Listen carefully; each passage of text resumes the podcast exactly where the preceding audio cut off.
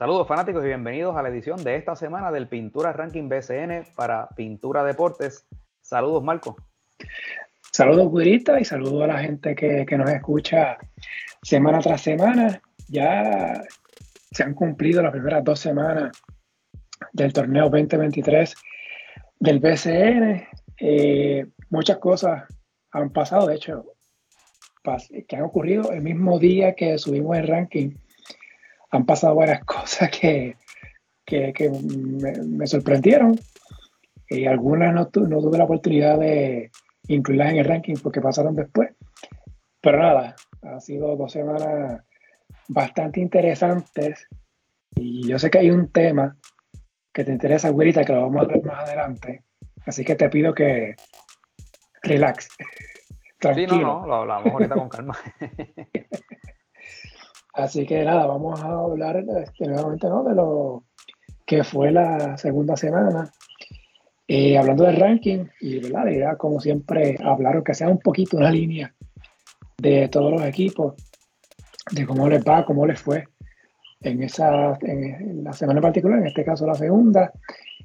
Y obviamente damos un vistazo a lo que está pasando en el momento.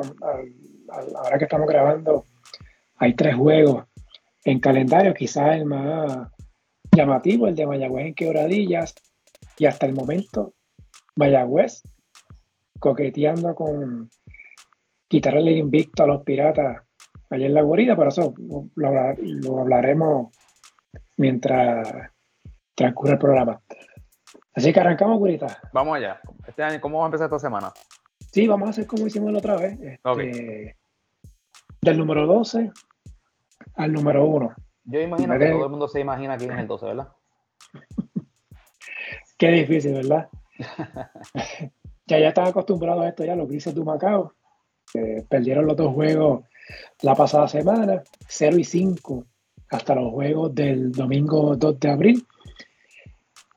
Ha habido cambios, purita, en este equipo. Thomas Robinson ya fue reclutado, ya lleva un par de partidos con los grises.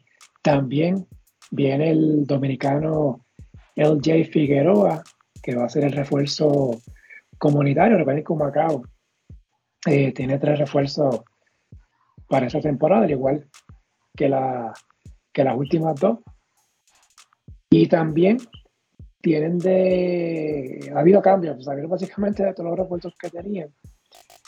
Y como tercer refuerzo para tratar de rescatar la temporada, que la, temporada está empezando, ya el equipo anunció que va a tener al armador Xavier Simpson, quien reemplaza entonces a Timothy Suárez. Pero lo he dicho bien. Que Simpson, eh, Thomas Robinson y Figueroa van a ser los refuerzos de, de Humacao. Ojo, está pendiente que llegue David Stockton. Eh, que sería el armador del equipo, una, vez llegue.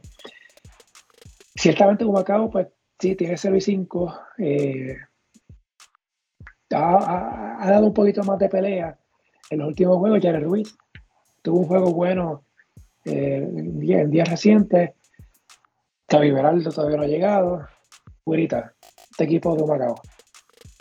Pues este equipo de Humacao tiene que ser positivo y pensar que Mayagüez el año pasado empezó en 0 y 7 y, se repuso, porque a diferencia de ediciones anteriores de, de Humacao, este equipo sí ha hecho movidas que por lo menos en el papel deberían traducirse en victorias, ¿no? Eh, cambiaron el técnico, eh, han, hecho cambios de jugadores, traer a Jared Ruiz, un veterano de la liga, Thomas Robinson es un, es un refuerzo deluxe, ¿no? Siempre ha sido de los mejores refuerzos de la liga. Y, ciertamente están haciendo movidas, no se, no se, están quedando cruzados de brazos, así que eventualmente van a empezar a caer las victorias. Eh, ahora mismo, mientras grabamos, eh, están en, un luchado partido con los Mets de, de Guaynabo. Eh, mientras grabamos está 7-2, 7-1 a favor de Guaynabo en el cuarto periodo, así que ese juego realmente todavía no se ha decidido. Así que básicamente tendrían que, que, que como decíamos el otro día vacilando, que Carolina tiene que concentrarse con ganarle a, Humacao y a, y pues básicamente lo que tiene que hacer Humacao es eso, precisamente ganarle a los equipos eh, con los que tiene, eh, ¿verdad? Que están en la misma división. así que yo, yo, yo creo que Humacao debe mejorar algo. No sé si tanto como para meterse de lleno en una pelea, ¿verdad? Por, por una clasificación o, pensar en, llegar más lejos, pero por lo menos yo no vislumbro este Humacao como aquellos Humacaos de hace unos cuantos años que ganaban uno o dos juegos por, temporada. Bueno, yo espero que esta semana consigan victoria. Eh, ahora mismo están cerrados con Guaynabo. Juegan con Manatí el miércoles y con Carolina el jueves. Que es el caso de Carolina y Guaynabo, como mencionaste, son rivales de la misma división. Ahí, se les puede ir una posible clasificación para la postemporada o tener el break de llegar cuarto y que se han retado. Así que lo que esta semana, si, si Humacao no la libre esta semana, ahí sí que yo digo que la cosa peligra. Pero ciertamente el equipo se ha reforzado. Eh, hay que esperar a que llegue Levi Stockton. Creo que una combinación Stockton-Thomas Robinson pudiera ser muy buena para este equipo. Así que solo queda esperar. Marco, y cuando tú mencionas que, no ha llegado Belardo, ¿es que está lesionado? ¿Está jugando en otra liga? No, está jugando en otra liga. Se le escapa oh. el pero creo que es. Me puedo equivocar, me corrigen, gracias que está escuchando. Creo que es Egipto, eh, pero estoy de memoria, Pero está, está, está en el exterior. sí, eh, y te lo digo porque es, un anotador copioso. Eh, o sea que si tú combinas a un Stockton eh, con, un, con un Beraldo, un Jared Ruiz, un Thomas Robinson, pues ahí tienes básicamente un cuadro de mucha veteranía en la liga que, se puede ir de tú a tú, ¿verdad? Con, algunos de los equipos del BCN. Sí. Y caramba, tienen tres refuerzos. O sea, tienen derecho a tres refuerzos. ¿sabes? Debería ser mucho más competitivo y conseguir más victorias. Así que el número 11, en el caso de Humacao, pues obviamente se quedó en la posición, eh, no, subió y obviamente no puede bajar más de eso, pues son dos equipos. Entonces, eh, Guaynabo, número 11, los Mets bajaron una posición, perdieron los tres juegos la semana pasada.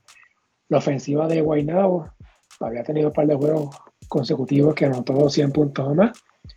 Luego ha bajado, se quedó en 84 ante Arecibo que allí estuvo la güerita, así que si quieren saber quién es la güerita, tienen que buscar el video del juego de Arecibo en Guaynabo. No, y, no es muy difícil porque tengo que darle las gracias a la gerencia de Arecibo que me, acomodó cerca del palco de los...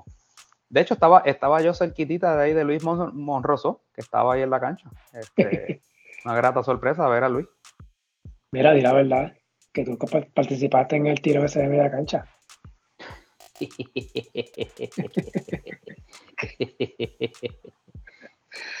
Tienen que buscar el video del juego en YouTube. Están ahí, están en YouTube. Eso, está, eso se queda grabado ahí para la posteridad. Exacto. Es, es fácil de, identificar. Entonces, este, frente a Quebradilla se quedó en 74, que se fue algo el pasado sábado, que fue como bastante cerrado, como hasta finales tercer parcial, ya después en el cuarto parcial, los piratas se despegaron. Eh, Guaynabo, Burita, 1 y 4 hasta la fecha, ¿verdad? lo que estamos jugando el juego que tiene ahora mismo, lo que estamos grabando. Un equipo que mete la bola pero que no defiende. Yo creo que no hay mucha diferencia a lo que vimos eh, los últimos dos años.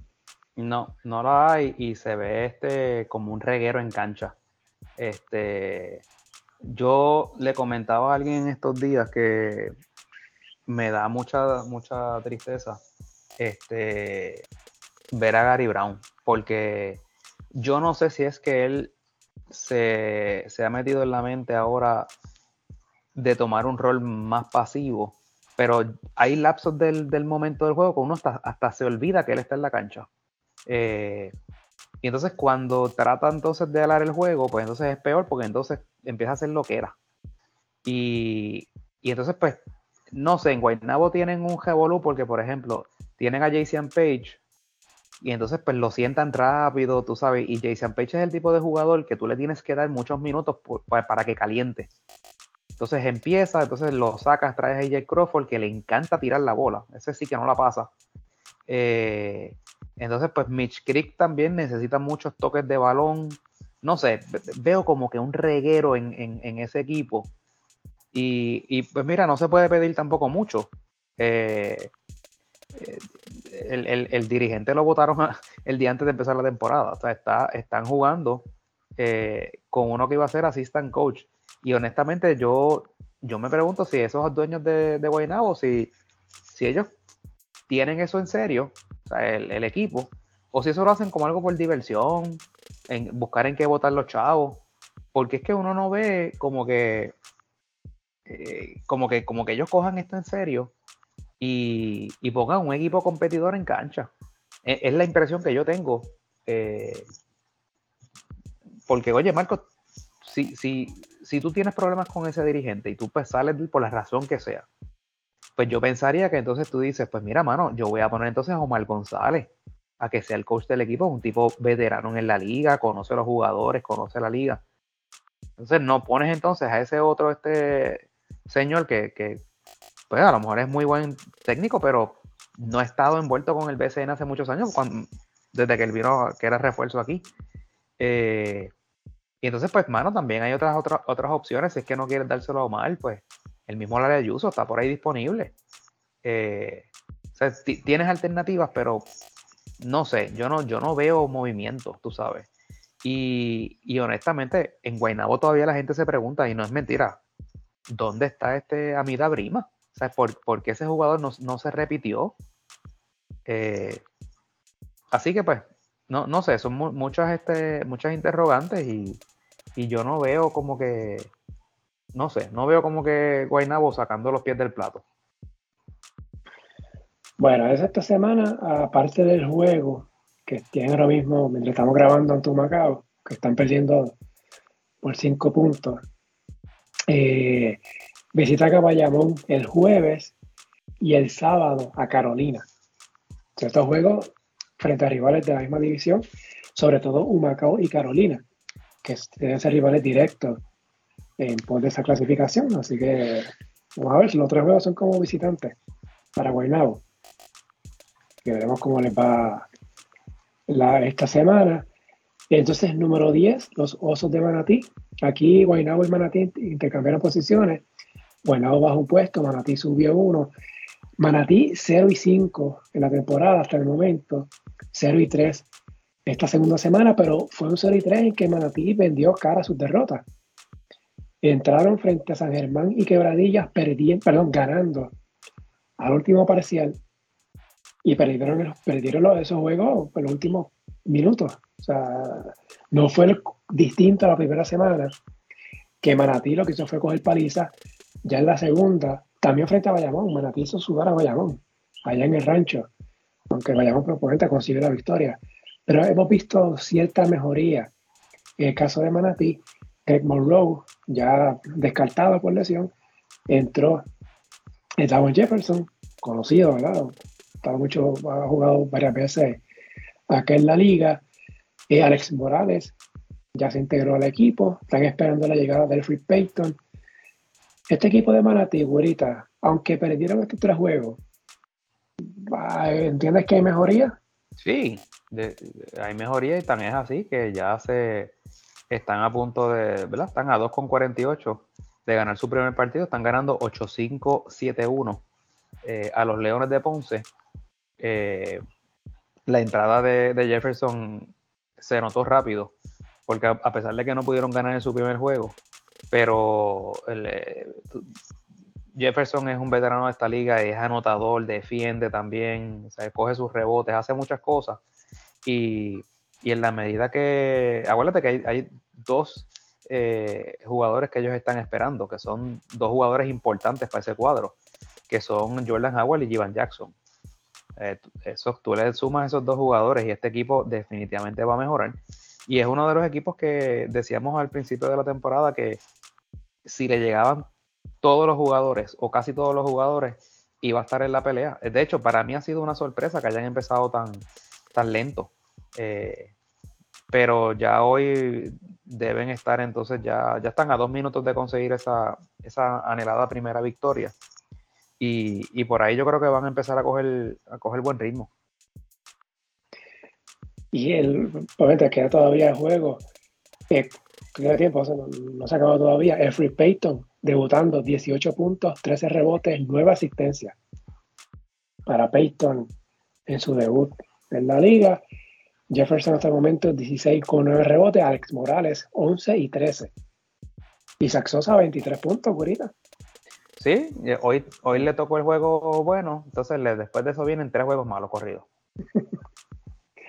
Así que todo ya apunta a que Manatí va a conseguir esa primera victoria esta semana. El miércoles juegan en Tumacao. El jueves visitan Arecibo. Entonces el domingo, perdón, el sábado visitan a Quebradillas. Que ese jueguito con Quebradillas, bueno, el sábado. Manatí en Quebradillas. Eso es casi un rivalry game. Bueno, bueno. Eso es, es que esa rivalidad se tienen que ganar entre sí. Y Manatí hace años que no tiene equipo, eso no sé. No lo veo tanta rivalidad por ahora. Pero bueno, en baloncesto. Ah, BCN. BCN. es el número 9, Carolina. Carolina, el bajón grande, que los tuve segundo la pasada semana, ahora está, bajan al noveno lugar Ahorita se le acabaron los juegos a Carolina con los, juegos con Santurce. Sí, hasta, ¿cómo? hasta mayo, algo así que tú viste. Hasta finales de abril tienen el próximo juego. Bendito, sí. 2 eh, y 0 contra Santurce, 0 y 3 contra el resto de la liga. Pero, para, para dicha de ellos, tienen nuevos refuerzos. Sorpresivo, por demás. Sorpresivo. Dilo ahí, dilo ahí. Sí, el, estelarísimo Víctor Ruth fue dejado libre por eh, Fajardo en una sorpresiva movida eh, que yo recuerde desde los tiempos que eran los santeros, ¿cómo es? Los, de, de, Aguada, Sí, los santeros. Santeros, era, ¿verdad que se llama? Eh, Víctor Ruth los venía reforzando. Y esa salida es, sorpresiva porque estaba poniendo números impresionantes. Así que no sé, no, tenemos información, pero tiene que haber pasado algo interno. Y yo pensé, fíjate, que Ponce iba a hacer la movida, hubiese sido ideal en Ponce. Sí, sí, de acuerdo. Lo hubiese, cerrado ese medio porque Eric Pachal no está en condiciones de jugar BCN. Eh, salvo el juego de anoche, ¿verdad? Que fue tiró el juego de su vida, pero, pero Víctor Ruden Ponce hubiese hecho la diferencia. Oye, tengo una duda. Este, si alguien sabe, ¿verdad? Me, dice, un equipo deja libre a un refuerzo. Inmediatamente puede firmar con cualquiera. Aquí no hay esto de lista de waivers ni esas cosas. Entonces, quedó libre y el primero que, llegue se lo lleva. Fíjate, sería, sería interesante saberlo porque sería, ¿verdad? sería bueno y sería interesante, ¿verdad? Porque para que las personas puedan entender más o menos cómo funcionan los waivers, en, por lo menos así en grandes ligas y, en, la NBA. Cuando un jugador es dejado libre, entra en lo que se llama un periodo de espera, en, el cual los, los equipos de peor eh, récord en la liga tienen eh, las primeras posibilidades de firmarlo y el, propósito de eso es, ¿verdad? el balance competitivo por ejemplo, tú dejas libre un jugador como Víctor Ruth y si eso estuviese en juego, pues un equipo como Macao pues tendría la, primera, por decirlo así, la primera selección o la primera oportunidad de, de firmarlo. Y si Macao pues dijera, no, no me interesa, pues entonces el que estuviera 11, pues entonces ese tendría la oportunidad y así sucesivamente. Y entonces cuando llaman los clear waivers es que entonces nadie los reclama y entonces ahí el jugador es libre para firmar con, el equipo que quiera. Tengo que entender que no, ¿verdad? Porque eh, eh, tengo que pensar que, un equipo como, como un Macao hubiese, por lo menos lo hubiese considerado, ¿verdad? Tú te imaginas una dupla de, de Víctor Ruth y Thomas Robinson. Sí, Uf. Por eso, o sea, hubiese sido algo.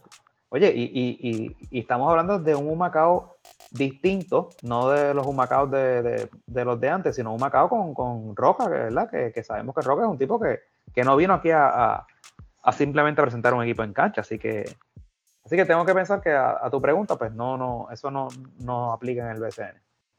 Sí. Eh, no tengo la información, no sé si tú la tienes, Gurita. Eh, estoy asumiendo que Carolina se queda con Sheldon Mack. Es el que sale el Clark. Eso es lo que tengo que asumir, pero, pero, como nota curiosa, eh, me ha estado curiosa la baja en producción los pasados partidos de Sheldon Mack, especialmente en el juego de Mayagüez, que jugó eh, bien pocos minutos y lo que hizo fueron nueve puntos. Desconozco si es por lesión o. Mira, ya es oficial. Eh, Manatí se apunta a su primera victoria. Así que volviendo al tema, no sé si es por eh, simplemente ha bajado su producción o, está lesionado o, si pasa algo. Pero sí, me, ha sorprendido lo, de Sheldon Mack. Y el caso de si es que deja libre finalmente al Clark, el Clark tuvo buenos números con Carolina, así que muy bien lo pudieron, ver en otro equipo. Sí, aquí, mira, aquí va a haber como que una puerta giratoria, porque, por ejemplo, Víctor Ruth lo dejaron libre, ya lo firmaron. Si, Carolina deja libre a, Air Clark o a Sheldon Mack, o cualquiera de los dos, alguien lo va a firmar. Eh, cuando San Germán deje libre a Tony Bishop para, integrar a Ron Day Holly Jefferson, alguien lo va a firmar, porque Tony Bishop le ha rendido bien a, San Germán y ciertamente le va a rendir al equipo que, sea. Así que aquí va a haber una puerta giratoria en, cuanto a los refuerzos. Y acuérdate una cosa, eh, los agentes te venden a veces estos refuerzos que vienen por primera vez de la liga, te los venden como, como ¿verdad? Le enseñan a los, a los apoderados estos videos de YouTube que son videos montados. Eh, y no, mira, mira, mira este tipo como donkea, mira cómo la mete de tres y demás. Y, pues, mano, tú sabes, este, a veces los equipos no hacen bien la asignación y, entonces, pues, pues, pues, lo firman porque pues, hace falta que firmar un refuerzo, lo que sea.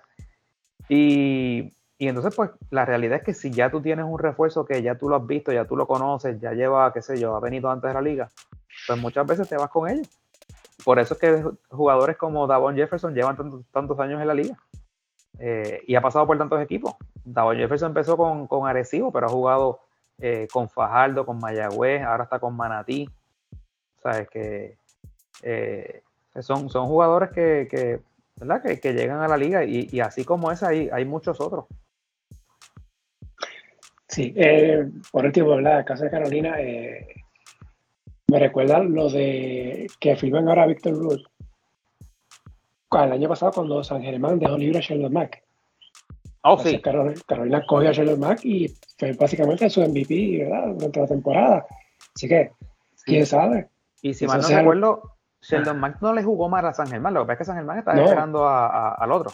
Exacto. A, a Mason y a, Holly Jefferson. Exacto. Sí. Sí, veremos cómo le va a Carolina. Eh, tienen a Fajardo el martes visitan Macao el jueves y reciben a Guaynabo el sábado. Los juegos de esta semana. Entonces, el número 8, Santurce, los cangrejeros solamente un juego. Esta pasada. Ah, espérate, lo de Carolina, que es Jamal Cruz, que fue cambiado. Oh, sí, que no se nos olvide que eso lo vimos justo antes de comenzar a grabar. Y poco se nos olvida, este, sí. Luis Yomar Cruz fue canjeado a Carolina eh, desde los Leones de Ponce eh, tengo entendido que por un turno de primera ronda de el sorteo 2024. Así que en el caso de Luis Yomar Cruz, pues eh, los que se preguntaban qué era de la vida de él, pues lo verán próximamente este, metiendo la bola de tres allá en Carolina. Oye, te pregunto, güerita, conociendo cómo es el BCL, a veces con tanta desorganización, me sorprende que lleven el récord de los cambios que implican turnos de, del draft. Bueno, yo, yo tengo que pensar que eso está en la liga. Eh, eso debe estar este anotado. No, no, no, no, me, no quiero ni imaginarme que eso no, no se lleva, ¿verdad? Bien. Eh, pero sí, a veces uno, uno oye tanto cambio eh, que, envuelve, que envuelve este tour, y, a veces son de sorteo no del año que viene, sino de dos o tres años después. Eso yo no sé cómo lo permite. Este, no, imagino una liga que hoy un equipo puede estar y mañana no puede estar, no, no va a estar. Correcto. O se, o se muda. Estoy de acuerdo. Pero bueno. Entonces, pues nada, volviendo a Santurce, eh, los cangrejeros solo un juego la segunda semana, le ganaron a Guaynabo. Quizás lo más llamativo de Santurce la pasada semana es que Nathan Pipi, el coach, ya está con el equipo. Así que veremos cómo le vaya. Finalmente va a ser su debut esta semana. Santurce tiene dos juegos nada más. O sea, en dos semanas Santurce con tres juegos. En la semana pasada con Guaynabo y esta semana visitan a Bayamón, mañana martes, y el sábado a Fajardo. Luego de esta semana, Santurce va a tener 11 juegos en 20 días, en lo que queda del mes de abril, Gurita. Sí, eso no. Eso es de esas cosas que uno a veces dice, pero ven acá, ¿quién, quién hizo esto? Porque si alguien dijera, ah, pero es que Clemente está ocupado, lo están usando, pues entonces por los juegos de visitante y le asignan después todos los, todos los juegos este, eh, de, ¿verdad? De, local, que tampoco es muy saludable, pero, pero ponte que se hace la explicación. entonces, tener tanta inactividad, porque a veces criticamos los back-to-back, pero la inactividad prolongada también es, perjudicial para los jugadores. O sea, ambos, son extremos. Lo ideal sería que se jugara cada tres noches o cada dos noches, ¿verdad? Los jugadores tuvieran tiempo de, de recuperarse, de practicar con calma. Eh, aquí hay equipos que básicamente juegan una noche sí, una noche no. Eso también es, muy violento. Sí. no, no, se puede decir mucho de Santurce, era solamente un juego. Así que hay que ver cómo le va esta semana que van a estar en la carretera. Eh, subieron una posición en comparación del ranking de la semana pasada. Ese número 7, eh, Fajardo, 1 y 2. Ya hablamos del cambio de Víctor Ruth, que con Fajardo estuvo a un rebote de un triple doble cuando Fajardo le quitó el invicto a Carolina la pasada semana. Eh, sorpresivo, Ruth estaba promediando 21.5 puntos, 8 rebotes, casi 6 asistencias por juego. El tiempo que estuvo con, con Fajardo, Holman Elaya, 14 puntos, 14 rebotes, ha sido su, su producción. Hasta el momento, Febres ha, sido, ha jugado muy bien también. Esta semana Fajardo visita a Carolina el martes, a San Germán el jueves y recibe a Santurce el próximo sábado. Güerita, el caso de Fajardo, ahora que sale de, de Víctor Ruth. Fajardo, eh, pues no, no, sé ni qué decirte, integró a Emi y tuvo un buen juego eh, Ajá, cierto, inicial, ¿verdad? el, primer juego que tuvo, muy buen juego pero pues desconocemos qué está pasando allá adentro y, está muy consistente a menos que traigan un refuerzo que sea un facsímil razonable o, que sea mejor, eh, complicada la, la, situación para, para, Fajardo, porque pues no se sabe nada, ¿verdad? Si va a venir o no va a venir este John Holland. Eh, no sé, hay, hay como muchas, muchas interrogantes con, con Fajardo y, yo todavía como que no lo veo como con un equipo que pueda hacer ruido, por lo menos en esta etapa de la temporada. Eh, Cameron Clark es el refuerzo de, de Fajardo. En, entra por Víctor ¿Y, sabemos algo de él? Aquí puso la guerra del BCN, puso aquí que jugó en Filipinas, lo más reciente, promedió 28.7 puntos y 11.3 rebotes. Ah, y eso se traduce, esos 28 puntos en Filipinas se traducen aquí a 13 aquí. Bueno, vamos a ver. bueno, tú sabes.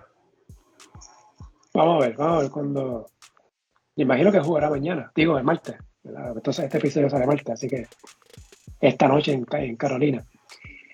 Eh, entonces Fajardo subió una posición del 8 al 7 en comparación con la semana pasada. Hace el número 6, los Leones de Ponce que se mantuvieron en la, misma posición.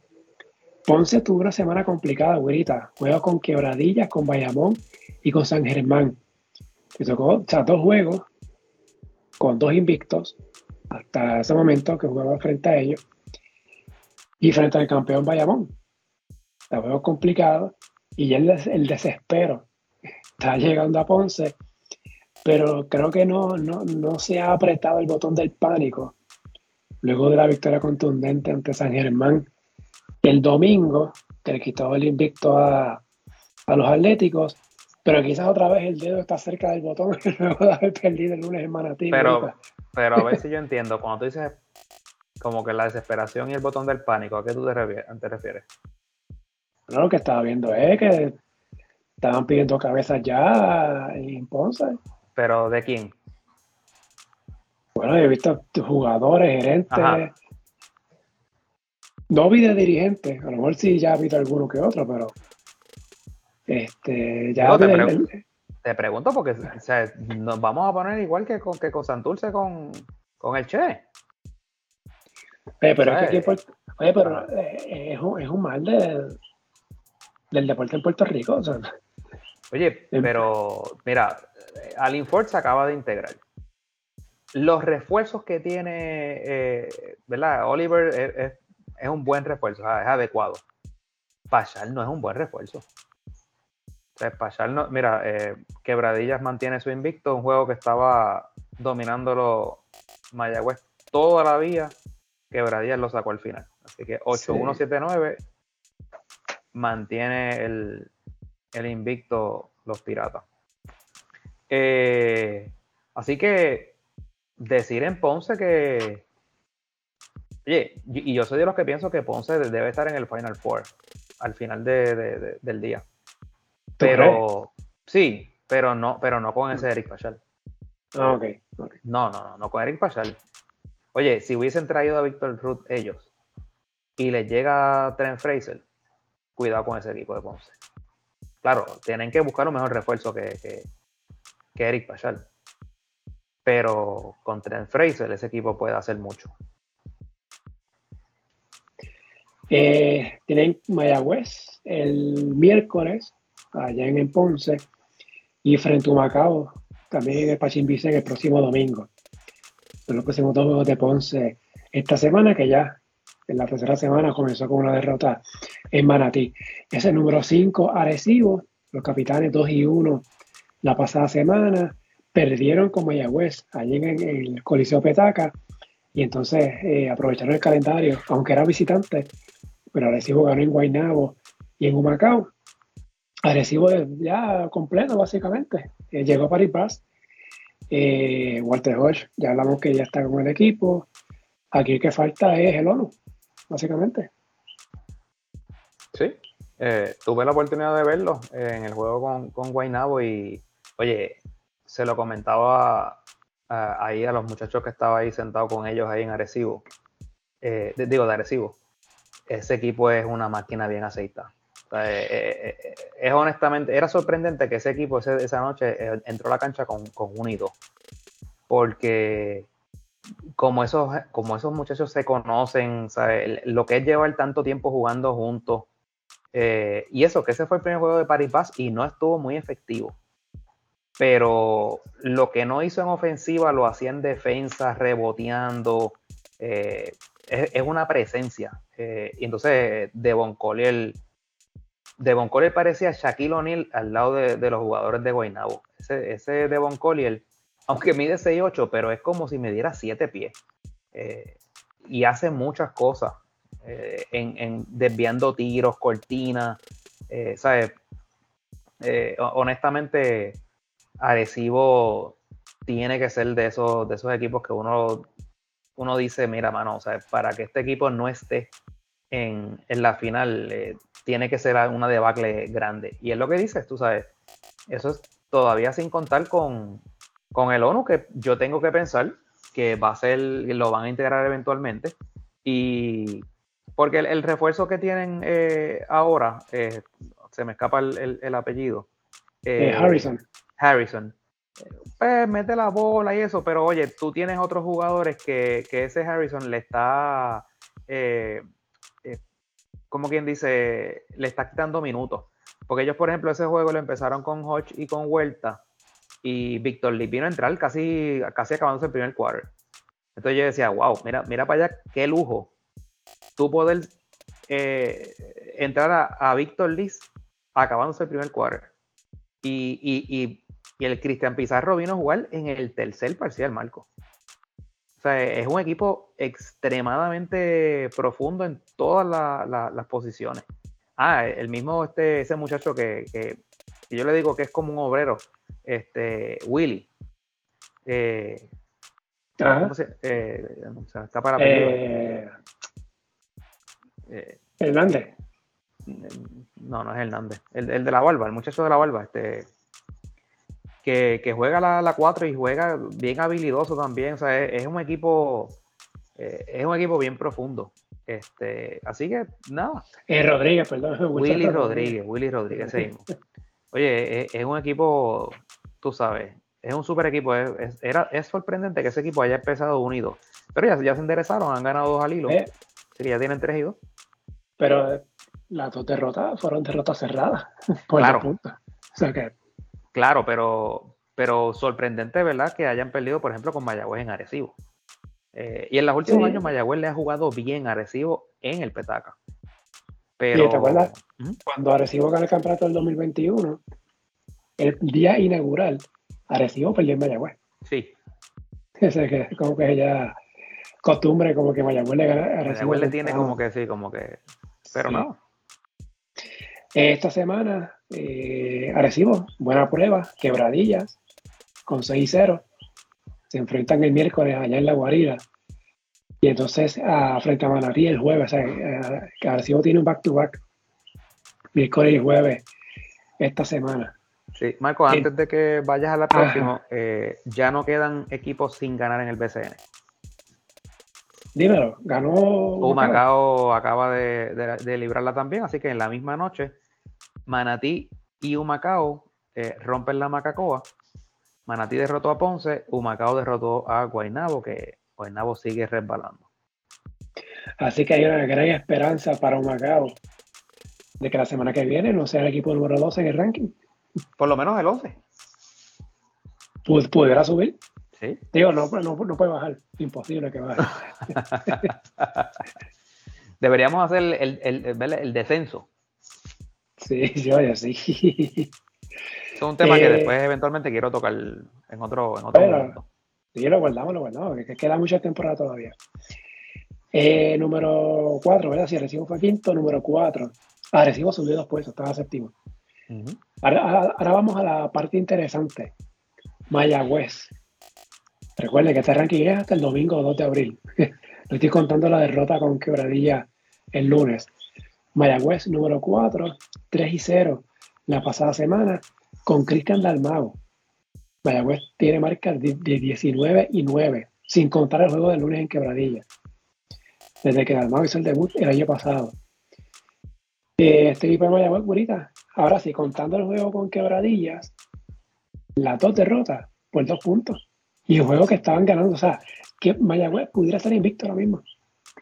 Sí, y tienes dos maneras de verlo. Si quieres ser bien positivo, puedes decir, wow, eh, jugaste ahí, tú sabes, estuviste a nada de ganar esos dos juegos. Y otra persona podría decir, bueno, el problema que tienes es que no sabes cerrar juego. Porque es lo que tú dices, ¿sabes? si hubiesen sabido cerrar esos dos juegos, de hecho, en el juego de ahora que lo estaba viendo, eh, faltando menos de 30 segundos, eh, Taekwondo Rolón metió un tiro, pero de esos que, oye, lo puede tirar 18 veces más y no la vuelve a meter. Eh, y ese fue básicamente la diferencia en puntuación. Así que pues hay un elemento ahí también de, mala suerte, claro. Pero viéndolo del lado punto eh, positivo, eh, Quebradillas hasta ahora es, el cuco del, torneo, ¿verdad? Con, esa dupla de Whiteside y Brandon Knight. Y básicamente Mayagüez le, le, aguantó el empuje y, ahorita hablará, ¿verdad? Y vas a hablar ahora de, Mayagüez. Mayagüez está defendiendo excelentemente bien. está, debe estar de los líderes en, puntos eh, permitidos. Eh, sí. que, sí, creo que, lo, creo que lo mencionaste, ¿no? Sí, 80.2 hasta el domingo. Y hoy, en la el juego con Antequeradilla, aunque pierde, pero dejó a los piratas en 81. O sea que está ahí más o menos en ese, en ese promedio. Eh, eh, y es impresionante porque lo que eso te quiere decir es que mientras tú mantengas al rival eh, en una puntuación, ¿verdad? Por ahí, 80, 85 puntos, tú vas a tener oportunidad de ganar. O sea, tú vas a tener oportunidad de ganar. Ahora, si es como Guaynabo, que tú le permites casi 100 puntos al otro, pues mira, pues tienes que entonces, tú parear esa, esa producción ofensiva que no es muy fácil. Sí. Evans sigue siendo figura. Yo pensaba que iba a ser un cohete explotado, pero no. Está jugando muy bien para Mayagüez. Y lo mencionaste antes de empezar a grabar, Jordi Pacheco. Está jugando muy bien para, para Mayagüez. Y wow, yo me pregunto, wow. Si Jordi estuviera en Ponce ahora mismo. Mira, que todavía lo sufren, ¿sabes? Todavía, todavía lo sufren. Oye, y, y en el caso de Georgie, no solamente armando el juego, está metiendo el triple. Así que, ojo para los centroamericanos, ¿verdad? Y esos torneos. Pues la derrota ante Mayagüez, ante Quebradilla, de Pacheco, 15 puntos, 5 asistencias. Sí. Y se fue perfecto de, campo de, doble, de 6-6. Y déjame mirar rapidito por aquí porque eh, eh, fíjate, se fue hoy bien discreto Jordan Cintrón, a pesar de que jugó 34-45, solamente 3 puntos, un canasto de 3 y, y 4 rebotes. Estaba mirando los números porque yo sé que había tenido un inicio de temporada eh, impresionante en los rebotes, eh, pero hoy se fue discreto. El banco de Mayagüez hizo hoy la friolera de 5 puntos, Marco. Jonet Walker, 5 puntos. Así que así pues no vas a tener muchas opciones al triunfo. Eh, sí, eso quizás algo que tendrá que Mayagüez trabajar sobre eso en la próxima semana. Pero Mayagüez no tiene mucho más, eh, más, más allá del cuadro, o sea, no, no, no sale alguien, un rescatador, eh, tú sabes, porque pues lo que tiene es a Tyler Polo y, y ese muchacho de Walker, o sea, no, no tiene mucho más. Mayagüez ha hecho, oye, el, el trabajo de Cristian es impresionante con lo que con ese cuadro es que está básicamente jugando toda la noche. Eh, Mayagüez subió una posición, estaba quinto, ahora está cuarto en el ranking para, esta, para la segunda semana. Entonces, número tres, y aquí entramos a la, a la, diferencia entre Wait y yo. Vayamos número tres, los vaqueros con cinco victorias consecutivas, cuatro de ellas en la segunda semana y jugando la carretera las últimas tres, en Carolina, Ponce y Fajardo. Yo no sé qué decir de Bayamón, este equipo está básicamente completo, le falta antes Ángel Rodríguez, pero en lo que llega Ángel, Javier González está líder en asistencia, quizás un área que Bayamón tiene que, trabajar es el área de los rebotes, que es el peor registro en la liga, con 32.7 en los juegos hasta el pasado domingo. Fuera de eso, el líder en cortes de balón con ocho cortes de balón por juego ahorita hasta la fecha. Eso es un montón. Eh, eso es básicamente dos cortes por, parcial. Eh, este equipo te vayamos los campeones. Imagínate, y no le ha llegado Ángel Rodríguez. Exacto. Y, no le ha llegado el que se rumora que va a llegar, que es Cristian Duliter. O sea, yo no, no, no, no sé ni qué, ni qué pensar de, de Bayamón. Eh, Bayamón lo que está es cumpliendo el calendario. Porque debe ser primero en su grupo sin duda. Tendrá que ser que hay un brote de lesiones que, que lo evite. Pero fuera de eso, oye, algo que me llama la atención, y May Romero sigue viniendo del banco en Bayamón. Lo que pasa es que acuérdate que tiene, tiene dos refuerzos que juegan la 4 y la 5. Este, bueno, pero que ese refuerzo no significa que tiene que iniciar. No, claro, pero acuérdate que esa es la tradición aquí. La tradición aquí es que los refuerzos vienen a, tener muchos minutos. Eh, y acuérdate que Romero ha tenido ese, ese reclamo en temporadas anteriores. Lo que pasa es que obviamente, pues, tú sabes, si tú juegas en Bayamón y pues tú sabes que es casi seguro que vas a estar en la final. Y eso trae consigo pues otras, otros beneficios. Eh, Tú sabes, pues ellos le pueden decir, pues también pues yo te cambio, pues te mando por Macao. Tú sabes, pues, tú sabes. le hacen eso, pues. Y, en, y en Bayamón, pues no nos faltan los pagos y demás cosas. O sea que ahora la verdad, pues. Pero sí, de qué es sorprendente, sorprendente. Porque en cualquier otro equipo, Romero sería iniciador. Eso no hay duda. Sí, sí. Y, y pues. Bueno, ¿Mm? es iniciador de la, de la selección de Puerto Rico. sí, Correcto. Correcto. Bueno, seguimos, ¿verdad? Con número dos. Oye, haciendo un paréntesis, este, Burita, que tenemos que hablar después de esa intro de, de los piratas. ah, ok, porque no lo he visto. No, después, después hablamos de eso. Se, se, cobró una cucaracha ahí. no. Sí, no. sí, sí. Ay, Dios mío. Bueno, número dos, San Germán. Esto no le gusta a Burita. Eh, los Atléticos 2 y 1 perdieron el invicto, ¿verdad? Como ya mencionamos en Ponce el domingo. Consiguió victoria que en el papel eran básicamente casi seguras, ¿no? Con Macao y con Manatí, aunque con Manatí vinieron de atrás para ganar ese juego. Eh, los Atléticos, Burita, que tuvieron un back-to-back, ahí perdieron ese, perdieron ese invicto. Esa, esa, fue la razón que me inclinó a, tener a San Germán en número 2 o, por encima de Bayamón. Y que pues, eh, no van dos semanas de que San Germán le dio una paliza a los vaqueros. Por eso es que todavía fue, difícil, pero por eso, eh, eh, esas dos cositas inclinaron la balanza que San Germán, aunque bajó, pero esté número 2 y Bayamón número 3. Oye, le dañaron el libreto, ¿ah? Así es, ¿no? Le dañaron el libreto. No, no, mira. Eh, oye, ¿hasta cuándo van a seguir con, con el, con el llorado ese de, los más despreciados y que sí? Oye, San Germán es un gran equipo. Eh, perdieron en Ponce, pues porque en Ponce ganar, eh, ganar no es fácil. Y aún así estuvieron ahí a nada de llevarse ese juego. Eh, pero, ya, pues eso fue una pela. no, no, no, no, eso fue una pela al final. San Germán estuvo ah, ahí, San Germán, oye, San Germán estuvo ahí. San ah, Germán se pudo haber llevado ese juego. Al final Ponce lo sacó, pero, pero tú sabes, yo, yo sé que el marcador final dice otra cosa. Pero lo que te quiero decir es que fue un juego que estuvo ahí competitivo. Y como te digo, San Germán, el tercer cuarto hasta empató. Yo creo que se fue hasta adelante.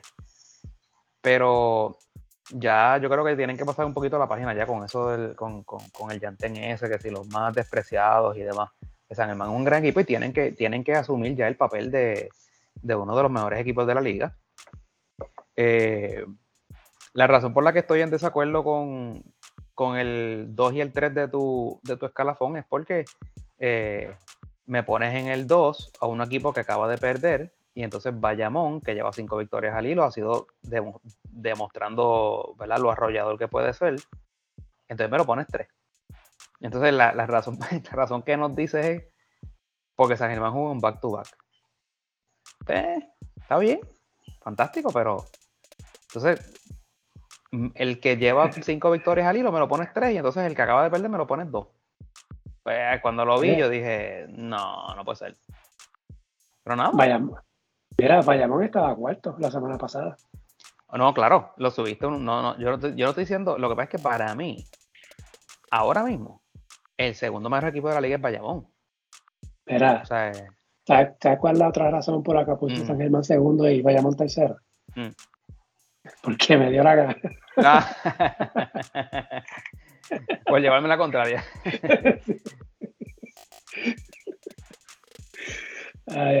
Oye, haciendo un paréntesis, hay, mucho ranking por ahí.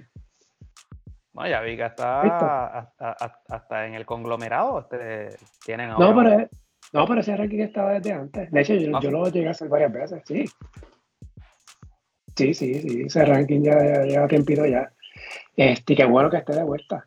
Eh, pero de otras páginas también, por, por lo menos ese ranking explica.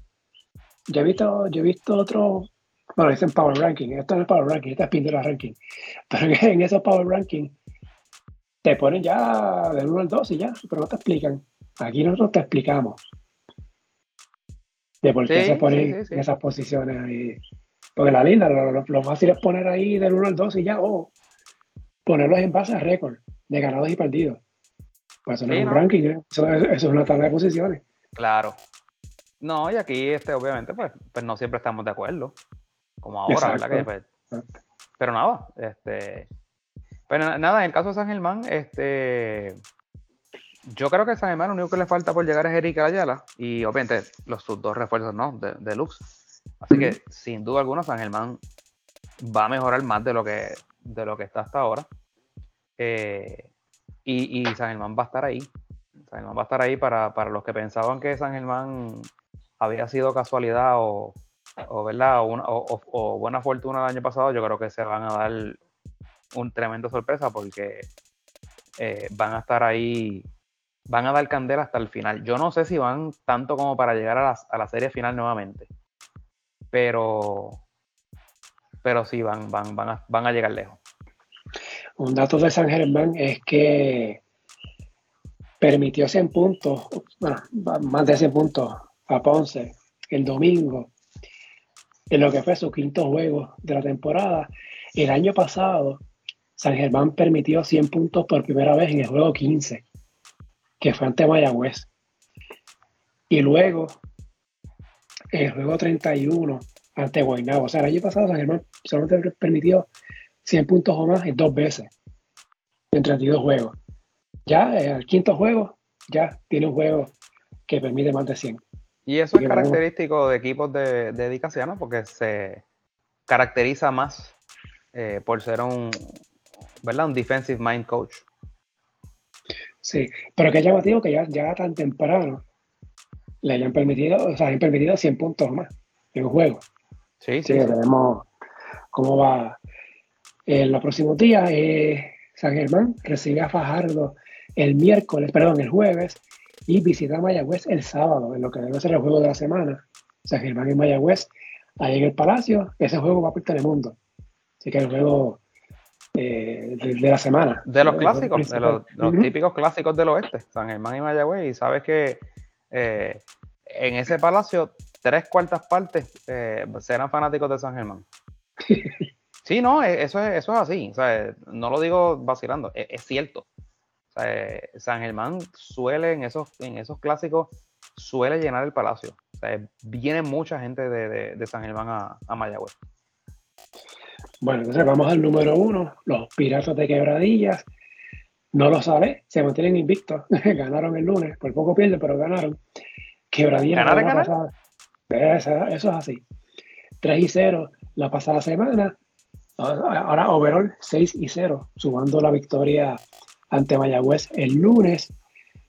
Siguiendo de Gurita, siguen dominante Chucky Kobe.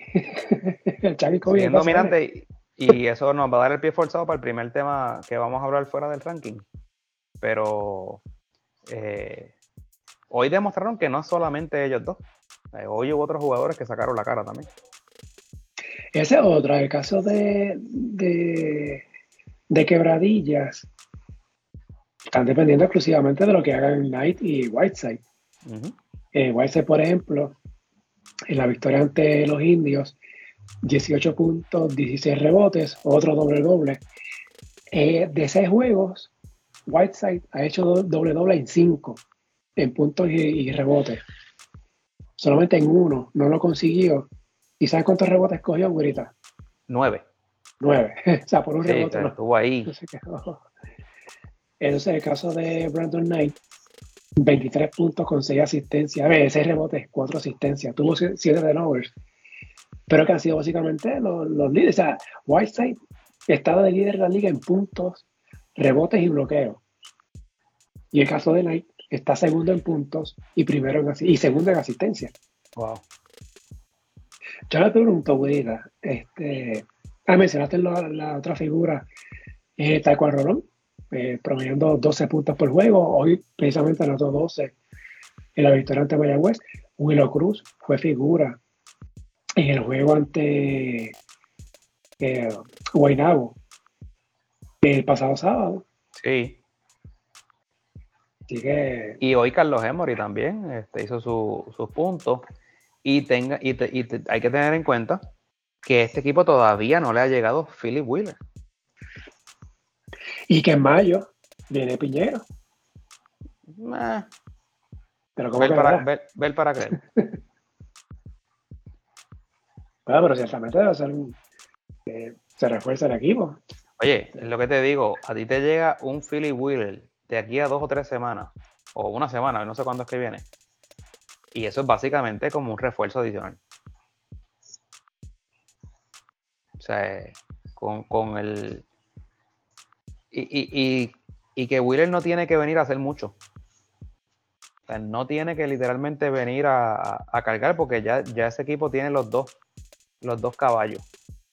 Que tiene que venir es básicamente a complementar. La gran pregunta, ¿durarán toda la temporada Whiteside y Knight? Yo no, yo no veo por qué no, porque si, si tú me dijeras que es que tienen la posibilidad de ir a jugar a otro sitio, pero eh, tú sabes que, la liga de nosotros pues, juega cuando no juega más nadie o cuando están terminando las demás. Este, ya en la NBA no pueden jugar porque no, no son elegibles para jugar en la, en la postemporada que comienza ya mismo. Eh, tú me corriges, pero no deben haber muchas ligas que estén activas en, Europa y las que están ya están en las postrimerías. Así que lo único que podría pasar, que es algo que tú me comentaste, que es que algún equipo lo, lo firme para una temporada futura y como parte del acuerdo, o sea que verdad, pues que no, no juegue más en lo que quede, pero yo no, yo no lo veo, yo, yo creo que van a estar hasta el final, es, mi impresión. Ahora, eso sí, vayan a verlos. Sí, a todos los que nos estén escuchando, vayan a verlos porque no vuelven, eso, eso sí que se los puedo decir, no vuelven. No, lo que han hecho ellos todos Claro, estamos empezando. Ambos se han ganado ya. De, ok, estamos empezando, es lo que tú dices. Ya lo que son dos semanas, ellos lo que han jugado son seis juegos. Pero con lo que han hecho, ya por lo menos hay ojos en, otras ligas que los han mirado.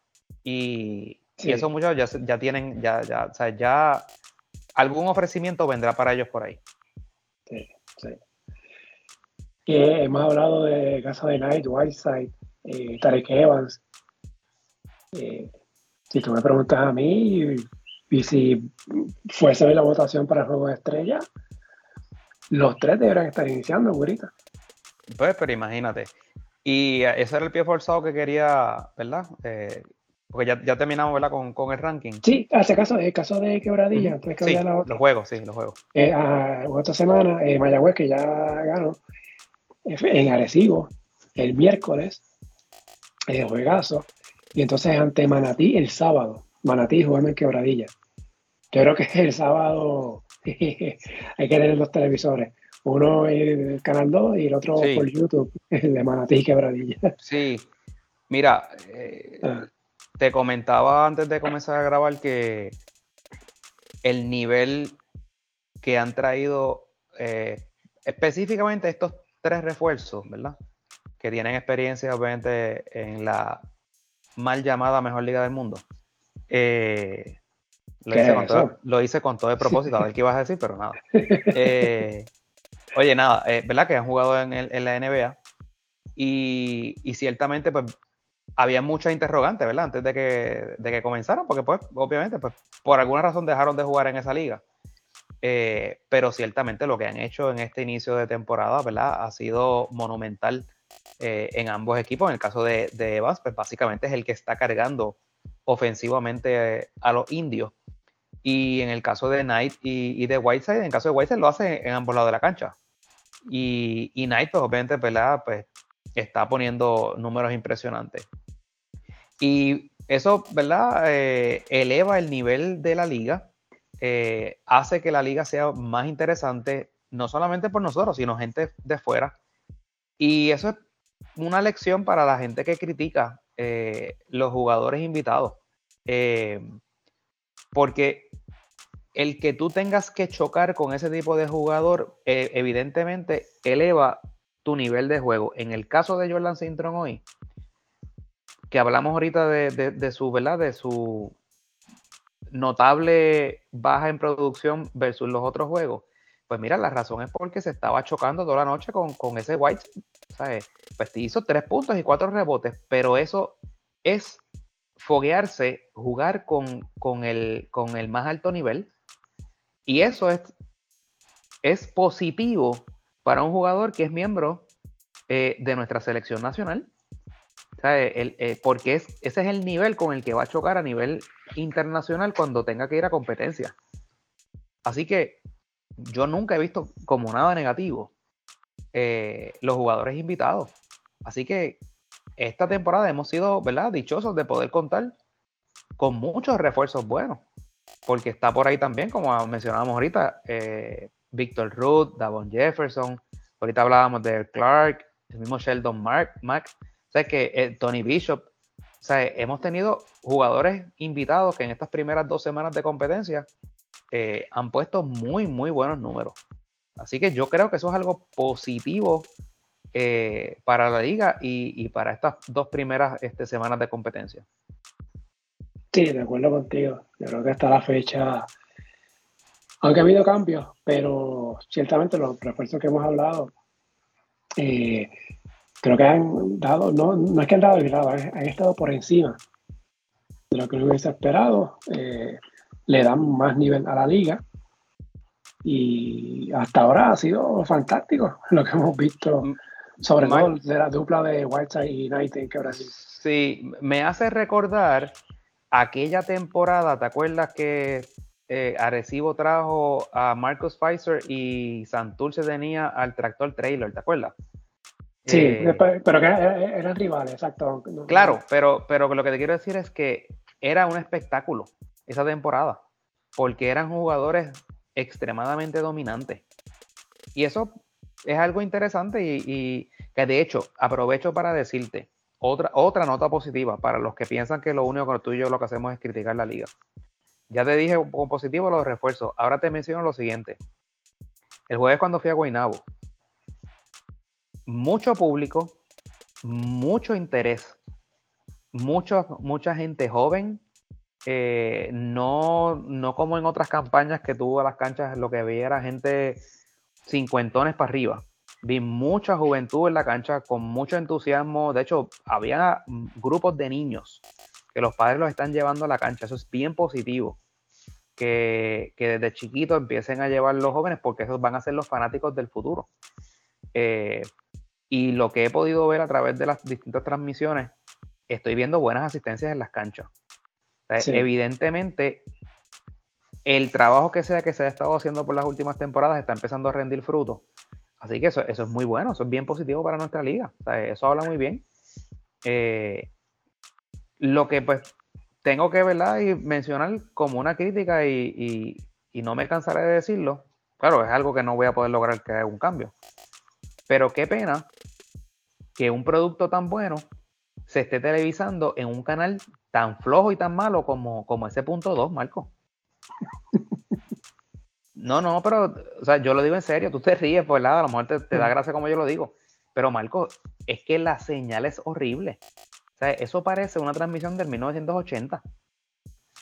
Y, y es una pena porque, o sea, eh, yo, yo, creo que tiene que llegar el momento en que el BCN tiene que sentarse con los canales cuando vayan a renegociar esos contratos y decir, no, mis juegos van por el canal principal. Aunque, ah, pero es que es 10 semanas, pues va por el canal principal. No puede ser. Porque es que el BCN yo creo que ya está a un nivel que es un, es un producto que se puede vender bien a nivel de, de anunciante. ya el BCN está a ese nivel. Si tú me hablas, por ejemplo, del béisbol profesional, pues, pues mira, sí, eso no lo va a ver nadie. O sea, eso no, no vas a vender anuncios. Pero ya el BCN, Marco, en mi, en mi apreciación, y máximo que venimos ya, este, o sea, ya en Puerto Rico la gente es más eh, dada a ver eventos deportivos, porque pues, eh, oye, en Puerto Rico no tenemos un equipo de fútbol dominante, pero sin embargo todo el mundo ve el mundial. Sigue. Eh, el mismo clásico del béisbol, gente que no sabe nada de béisbol, se reunía a verlo. Pues mira, ya tenemos una sociedad que está más dada a ver deportes. Y el BCN es nuestra liga principal, quiéralo o no lo quieran. A la gente va a decir, no, es el béisbol. No, es el baloncesto. Es el baloncesto superior nacional. Y tiene que entonces empezar a emitirse como tal, en la señal principal. Si es Telemundo, tiene que ser Telemundo, el canal 2 y lo tienen que dar, oye, y si tenemos que dar juegos lunes y miércoles, pues los tenemos que dar por la señal principal. Eh, eso, es, eso Marco, eso de punto 2, eso, eso es una falta de respeto para, el televidente y yo lo escribí el otro día cuando estaba viendo la transmisión por el coraje que me dio. Que le deberían de hacer una placa y un, y un monumento al que se encarga de vender los anuncios, que logra que hayan marcas y firmas que compren anuncios para las transmisiones de los lunes y los miércoles. Porque si yo fuera una, marca, una firma, yo digo, no, yo pago en el del sábado, que va por la señal principal. Pero en ese de lunes y miércoles no. Eso es una porquería. Eso, eso ni se ve bien. Así que una pequeña descarga ahí. No, sí, sí. Yo agrego a eso, yo diría que el BCN no es que transmita en el canal principal de Telemundo siempre. Yo creo que el BCN está en la capacidad, pero es que aquí, ¿verdad? Bien complicado. Aquí los canales, con la competencia y eso. El BCN debería estar, qué sé yo, hasta en dos canales principales. Como pasa, por ejemplo, la NFL. Y, y, valga la comparación, ¿verdad? Pero la NFL de Estados Unidos se transmite por CBS, ESPN, ABC, Fox, NBC. Eh, la NBA, ABC, ESPN, TNT.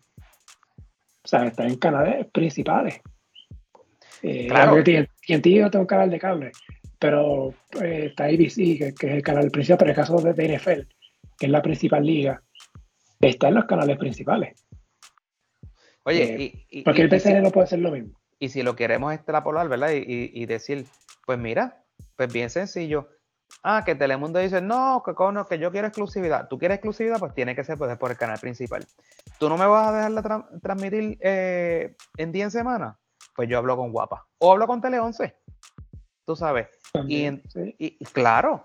Y entonces hacemos lo que tú dices tú quieres el, que el juego de la semana sea el juego, pues, y yo hago, oye, yo hago el calendario para ti, yo no tengo problema, yo te, yo te doy el mejor juego de la semana, te lo doy el sábado. Pero tú no me quieres dar a mí la señal principal. En los juegos de la semana que yo quiero emitir dos juegos, lunes y miércoles, martes o jueves, los días que tú quieras, tú no me lo quieres dar, yo voy a hablar con los otros canales.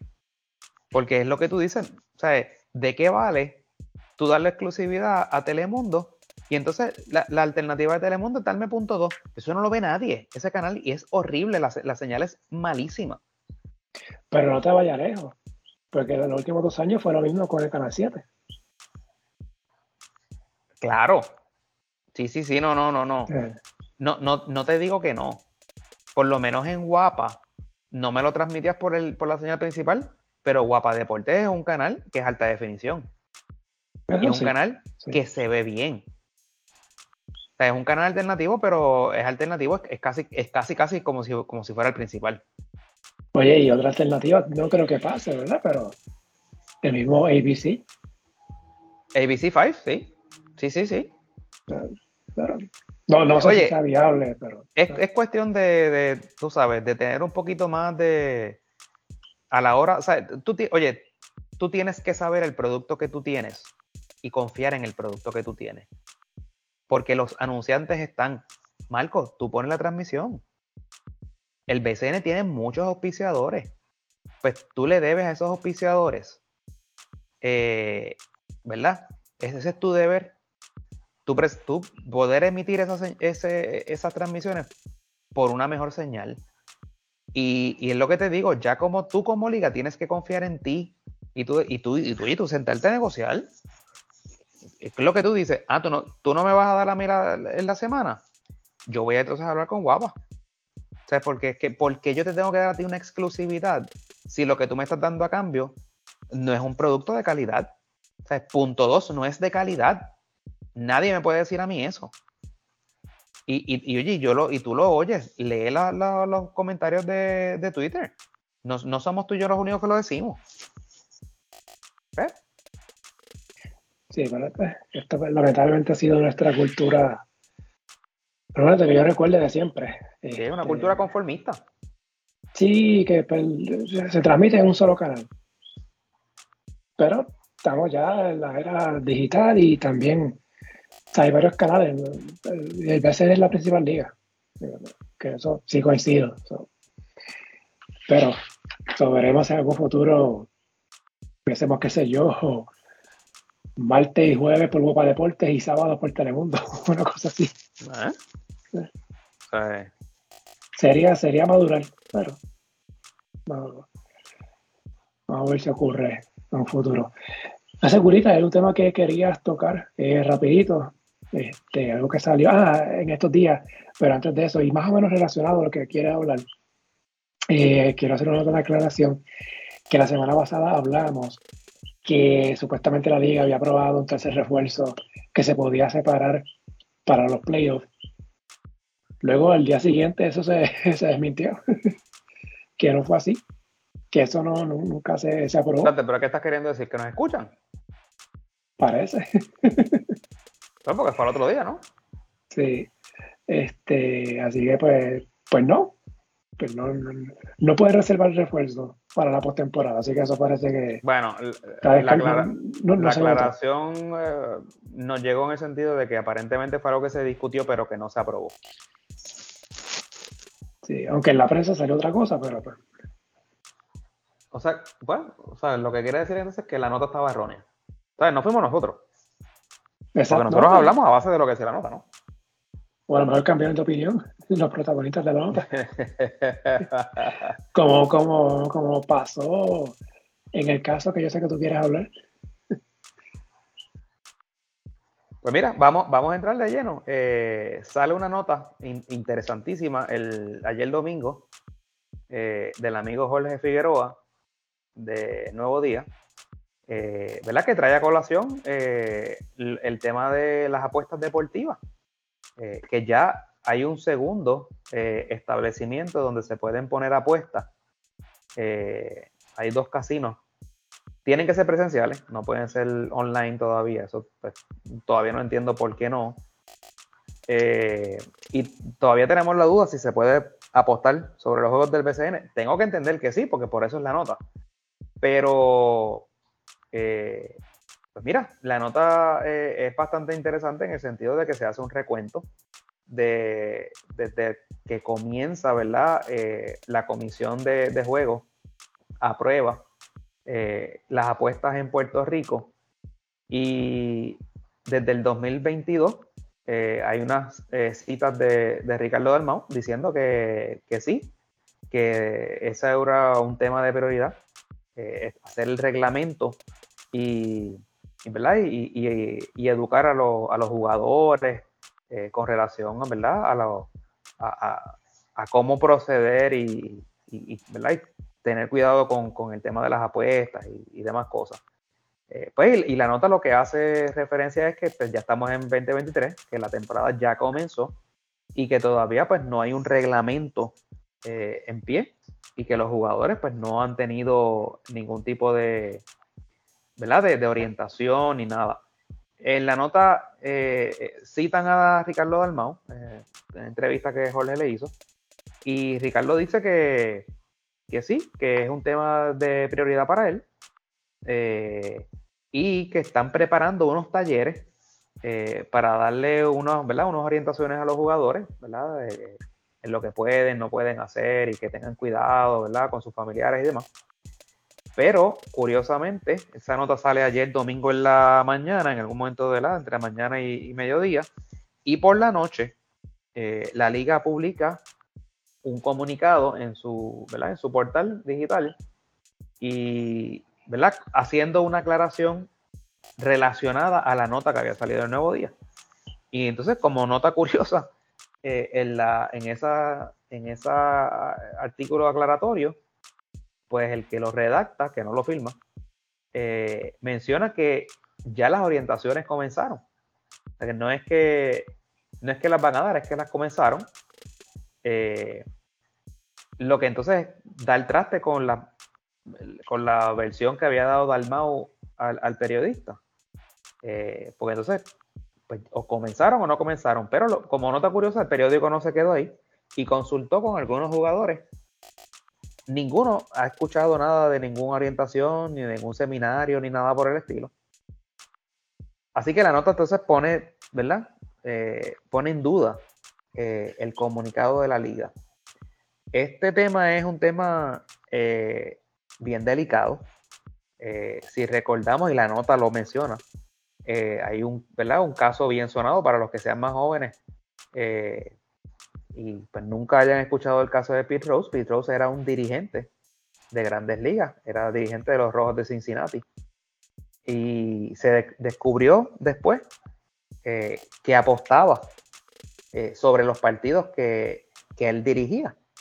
Eh, y eso le costó una suspensión de por vida. Eh, al día de hoy han habido muchos, ¿verdad? Muchos reclamos porque se, se le permita eh, volver y no volver como dirigente, sino básicamente volver para que pueda ser elegible al Salón de la Fama del Béisbol. Que sin duda alguna, Marco, y tú me corriges, yo entiendo que si no hubiese sido por ese incidente, estaría en el Salón de la Fama. Estamos hablando del líder de, de hits. Del líder de hits, correcto. Eh, nadie ha dado más hits que, Pete Rose, ¿verdad? Y, pues, es, lamentable. Así que el peligro va a estar en todo lo que haya dinero envuelto, eh, ¿verdad? Pues siempre hay que, ser cuidadoso. Eh, y la, el, torneo ya comenzó. Tú establecer en estos momentos, tratar de organizar seminarios, orientaciones, es un tanto difícil, porque estamos hablando de una liga que juega todas las noches, o sea, todas las noches hay juego, los equipos juegan casi una noche sí, una noche no. Así que cuando no juega, practica.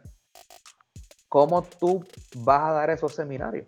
O sea, ¿cómo tú te aseguras que esos jugadores, o sea, ¿cómo, cómo tú haces que no, que no vayan a la práctica para que todos cojan el seminario? O sea, yo, eso es algo, Marco, que si de verdad, de verdad era, era una prioridad de la liga, como dice Dalmau en el artículo, yo tengo que pensar que había solamente un tema más importante que este en la temporada muerta, y era la confección del calendario, que de hecho ha sido un desastre. Pero este era otro tema bien importante, que tú debiste haber arrancado la temporada muerta reuniendo a los jugadores, los reunía a un grupo un fin de semana, un sábado, al otro grupo un domingo. Oye, en un ballroom, lo que tú quieras. Eh, y le dabas esa orientación sobre lo que es las apuestas, lo que, mire, ustedes como jugadores no pueden, sus familiares, tengan cuidado, vamos a estar pendientes, todo lo que sea. Eso va a puede acarrear una suspensión de por vida de la liga, todo ese tipo de cosas. Pero pretender hacer eso ahora, y no está ni el reglamento hecho, Marco. O sea, no, olvídate, de los seminarios. Es que no está el reglamento. O sea, tú ahora mismo, sin reglamento, tú no puedes multar a nadie, no puedes suspender, no puedes hacer nada. O sea, yo, yo no sé si la gente entiende la magnitud de lo que esto significa. Y es una nota, ¿verdad?, que saca el nuevo día ayer. Y, y bien por ellos, ¿no? Eh, que le estén dando seguimiento a, esa noticia, ¿verdad? De que, es algo del 2022, pero yo creo que se está haciendo darle al, BCN con respecto a este tema. A mí ya no me sorprende, el año pasado ocurrió algo parecido eh, con entrevistas que le hicieron el presidente de la, liga en el vocero y en primera hora, que fueron, eh, pues citas bien contradictorias, así que no me sorprende lo que estás diciendo. No, sé qué, qué más decir ahí. No me sorprende, no estoy sorprendido para nada. pero es, lamentable y, oye, y sabemos que esto es un tema que si no se le da seguimiento, se acaba la temporada y no se tocará más y nadie sabrá más nada eh, sobre, sobre el tema de las apuestas. Eh, así que es importante que el tema no se deje caer, que se le siga mediendo presión a la liga para que en efecto hagan lo que se supone que tienen que hacer. Y este tema no es nuevo. Esto de las apuestas se ve hablando ya hace años, desde mucho antes de que empezara. Y era como que por ahí viene, por ahí viene, por ahí viene. Y llegó. Marco, y llegó. Y ya están aquí, ya están apostando. Pero Marco, pero mira, es que básicamente ¿Cuánto tiempo tú y yo llevamos hablando y, es como ya una cantaleta de las famosas cámaras de Synergy? Tú me dices a mí que todavía en el 2023, y eso que por lo menos ahora hay equipos que han hecho una mejoría en sus transmisiones y están dando hasta replay. Te puedo decir la de Mayagüez, da replay, es un solo tiro, pero da replay. Eh, Quebradillas, que estaba viendo hoy, también está dando replays, que ya no es la, simple camarita esa. En el caso de Guaynabo no hay, no hay, break, esa es la simple cámara de arriba sin transmisión ni nada. O sea, eso es, eso es ver el juego nada más. Eh, pero o sea, los equipos mismos son los que se están moviendo. Y, ahí tiene la liga otra oportunidad desperdiciada con esa tecnología que está disponible para hacer una, transmisión que, oye, hablando ahorita, ¿te acuerdas que estábamos hablando de lo de los canales? Esa puede ser la alternativa. O sea, si, ¿sabes? Oye, da los juegos que tú quieras en las porquerías esas de, de punto 2, pero dale al fanático la oportunidad de tener transmisiones de calidad por streaming. Porque ya la tecnología está. Y las cámaras están. Eh, pero, pues, para eso, obviamente, hay que, hay que tener un poquito más de visión. Y ahí tiene otra promesa incumplida de Dalmau que había dicho que se estaba negociando con una, con una compañía para que se hiciera cargo de las transmisiones de los partidos por streaming y, vender ese producto. ¿Te acuerdas? Todo eso se, mencionó. Llegó la temporada 2023 y seguimos con, el, con la misma con la misma sangana. Si no fuera por, por porque ahora muchos de los juegos uno los puede ver por YouTube, pues tú sabes, estaríamos este, con, los tiros de, cámara, eso como tú decías antes, que lo, que lo graban con un teléfono celular. Sí, que a veces se iba a ver hasta en China. se, puede ver en China gracias a YouTube, creo Por eso. no, era eso lo que yo pensaba que, que se iba a hacer. Este, mencionaste lo del tiro de cámara. Yo todavía no entiendo y alguien que me explique por qué en Santurce, que tiene para mí la segunda mejor transmisión local de streaming de la liga, solo detrás de Bayamón, no se puede usar el replay de las transmisiones. Entonces, en Ponce, en San Germán, Mayagüez, Humacao, creo que tienen esa cámara de Synergy. Eso pues sí se puede, sí se puede revisar. Puede haber un challenge pero en, Santurce, que tiene varios tiros de cámara y tiene replay al instante, no se puede. Entonces, me explica. Yo, yo tiene que, haber, tiene que haber alguna explicación. Yo no entiendo. Y de hecho me lo pueden explicar y como quieran no lo voy a entender. Me pueden, me pueden dar la razón y no lo voy a entender como quiera. No, no, no tiene sentido. ¿Tú, has visto las transmisiones de Santurce? Sí, son, son un producto no sé si están al nivel de Bayamón, pero es, un producto de mucha calidad. Pero es bueno, es bueno. Buenísimo.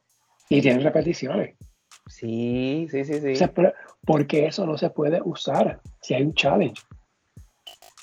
Y alguien que me explique por qué. Por favor, que haga, haga la pregunta. Sí, no, no, la verdad que es que hay ciertas cosas, ¿verdad? Que simplemente no tienen, no tienen explicación. Y, eso de, las cámaras es algo que en el 2023, Marco. Sí, no, no, no.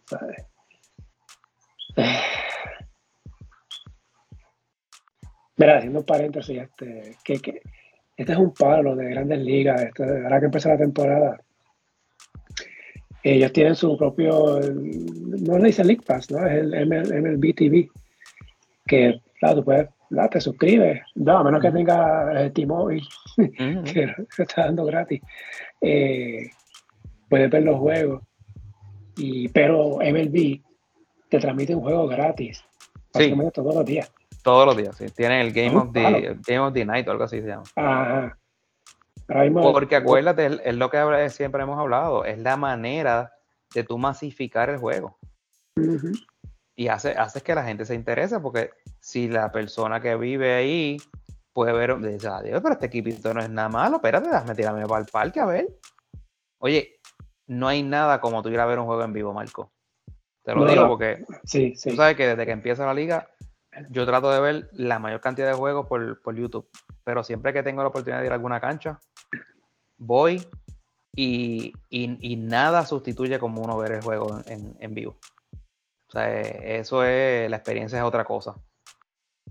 Así que cuando te vengan con ese cuento, que te digan, no, que no se, pueden transmitir muchos juegos, porque entonces después la gente no quiere ir a la cancha, mire, nada más lejos de la verdad. Y, te lo dicen los números de, de, gente que está asistiendo a los juegos en estas primeras temporadas, en estos primeros días de, la temporada. Para Shohei Otani, un rol de dos carreras. Sí, lo acabo de ver. Por el mismo centrofil, la llevo como a la fila 18 buena para fantasy, ¿sabes? Eh, buena para fantasy. ¿Sabes qué? en uno de los drafts de fantasy pude escoger a Otani tanto de bateador como de pitcher. No. Sí. Te estás saltando. Sí, ah, tacho. Vamos a ver. Falta, eso está empezando, pero por ahora voy bien. Este, mira, volviendo al, baloncesto, este, tratando esos, esos temas de las transmisiones. No sé si recuerdas que el año pasado los equipos no sabían cuál era el acuerdo de Telemundo con el BCN. No sé si recuerdas oh, eso. sí, sí. Yo espero que ya se sepa cuál es el acuerdo. Mm. Así como también la liga mencionó que hubo webinars con los jugadores explicándoles esto de las apuestas. Pues, digo yo, después hablo de transparencia, cosas así. El deporte de Puerto Rico tiene un problema grave, güerita. Esto no es solamente baloncesto. ¿Cuál de todo? yo creo que todo. Lo que pasa es que hay unos, que so, hay, hay unos deportes que sobresalen más por la controversia que hay en el momento o por el nivel de popularidad que tenga ese deporte. Pero yo imagino que en todos los deportes tiene que haber algo. Lo que pasa es que algunos no, no, no sabemos porque no llega, no, no trasciende ¿verdad? a la esfera pública. Este, pero wow, que muchas cosas. Bueno, yo, siempre te lo he dicho a ti. Terminamos de grabar y eso es básicamente, tú sabes. Ya mañana debe haber el próximo, el próximo bochinche. Pero fíjate, hasta ahora, ahora, bueno, lo dijimos la semana pasada, la liga ha empezado tranquila. Aunque han pasado sus cositas, ya vieron esta. Me preocupa lo que pueda pasar la semana que viene. Claro, pues lo que te decía. Y estamos aquí, estamos grabando 3 de abril. Vamos a abril, mayo, junio, julio. Quedan tres meses para los Juegos Centroamericanos y del Caribe. Para el torneo de baloncesto masculino. ¿Qué está queriendo decir? No, creo que para, en este mes de abril, no recuerdo la fecha, que ya tienen que ir sometiendo a las federaciones los nombres de los, la, la lista, ¿no? de sus preselecciones para los eventos de San Salvador. No, yo, yo lo que digo es, no hay espacio para parones en BCN. Estoy diciendo eso. Estoy diciendo ay, ay, ay. Entonces ahora, lo repito, lo dije la semana pasada, no hay espacio para parones, no hay espacio para suspensiones por falta de luz, no hay espacio para que venga una tormenta, un huracán, ni, ni, una onda tropical, ni una vaguada. eso está fríamente calculado. No hay espacio para nada. Estamos diciendo hoy 3 de, 3 de abril, güerita, apunta la fecha. yo, espero que de aquí a dos o tres semanas no pase algo. o que haya una reunión de emergencia, que tenga que ir Dalmao al Copul, con Jun, Sara Rosario, no sé. Pero cuando llegue la fecha de los Juegos Centroamericanos y del Caribe, el torneo masculino, ya ahí se habrá acabado, se están acabando los cuartos de final, empezando semifinales. Y ya sabemos lo que pasó en 2018. Así que vuelvo, vuelvo, vuelvo a tirar el, el, el, Es un tema que para ti, ¿verdad? O sea, que, que, gente dice, no, que no hace falta cambiar la fecha del torneo, que. Ah. ¿Ves? ¿Ves? Wow. Gusta que, que a veces me cansa, me cansa hablarlo, pero siempre me gusta traerlo a la mesa para que no se olvide, para que no coja de sorpresa a nadie. Y eso, que, que clasificamos al mundial, imagínate si no hubiésemos clasificado. Me hubiese gustado ver cómo hubiese sido eso. Interesante.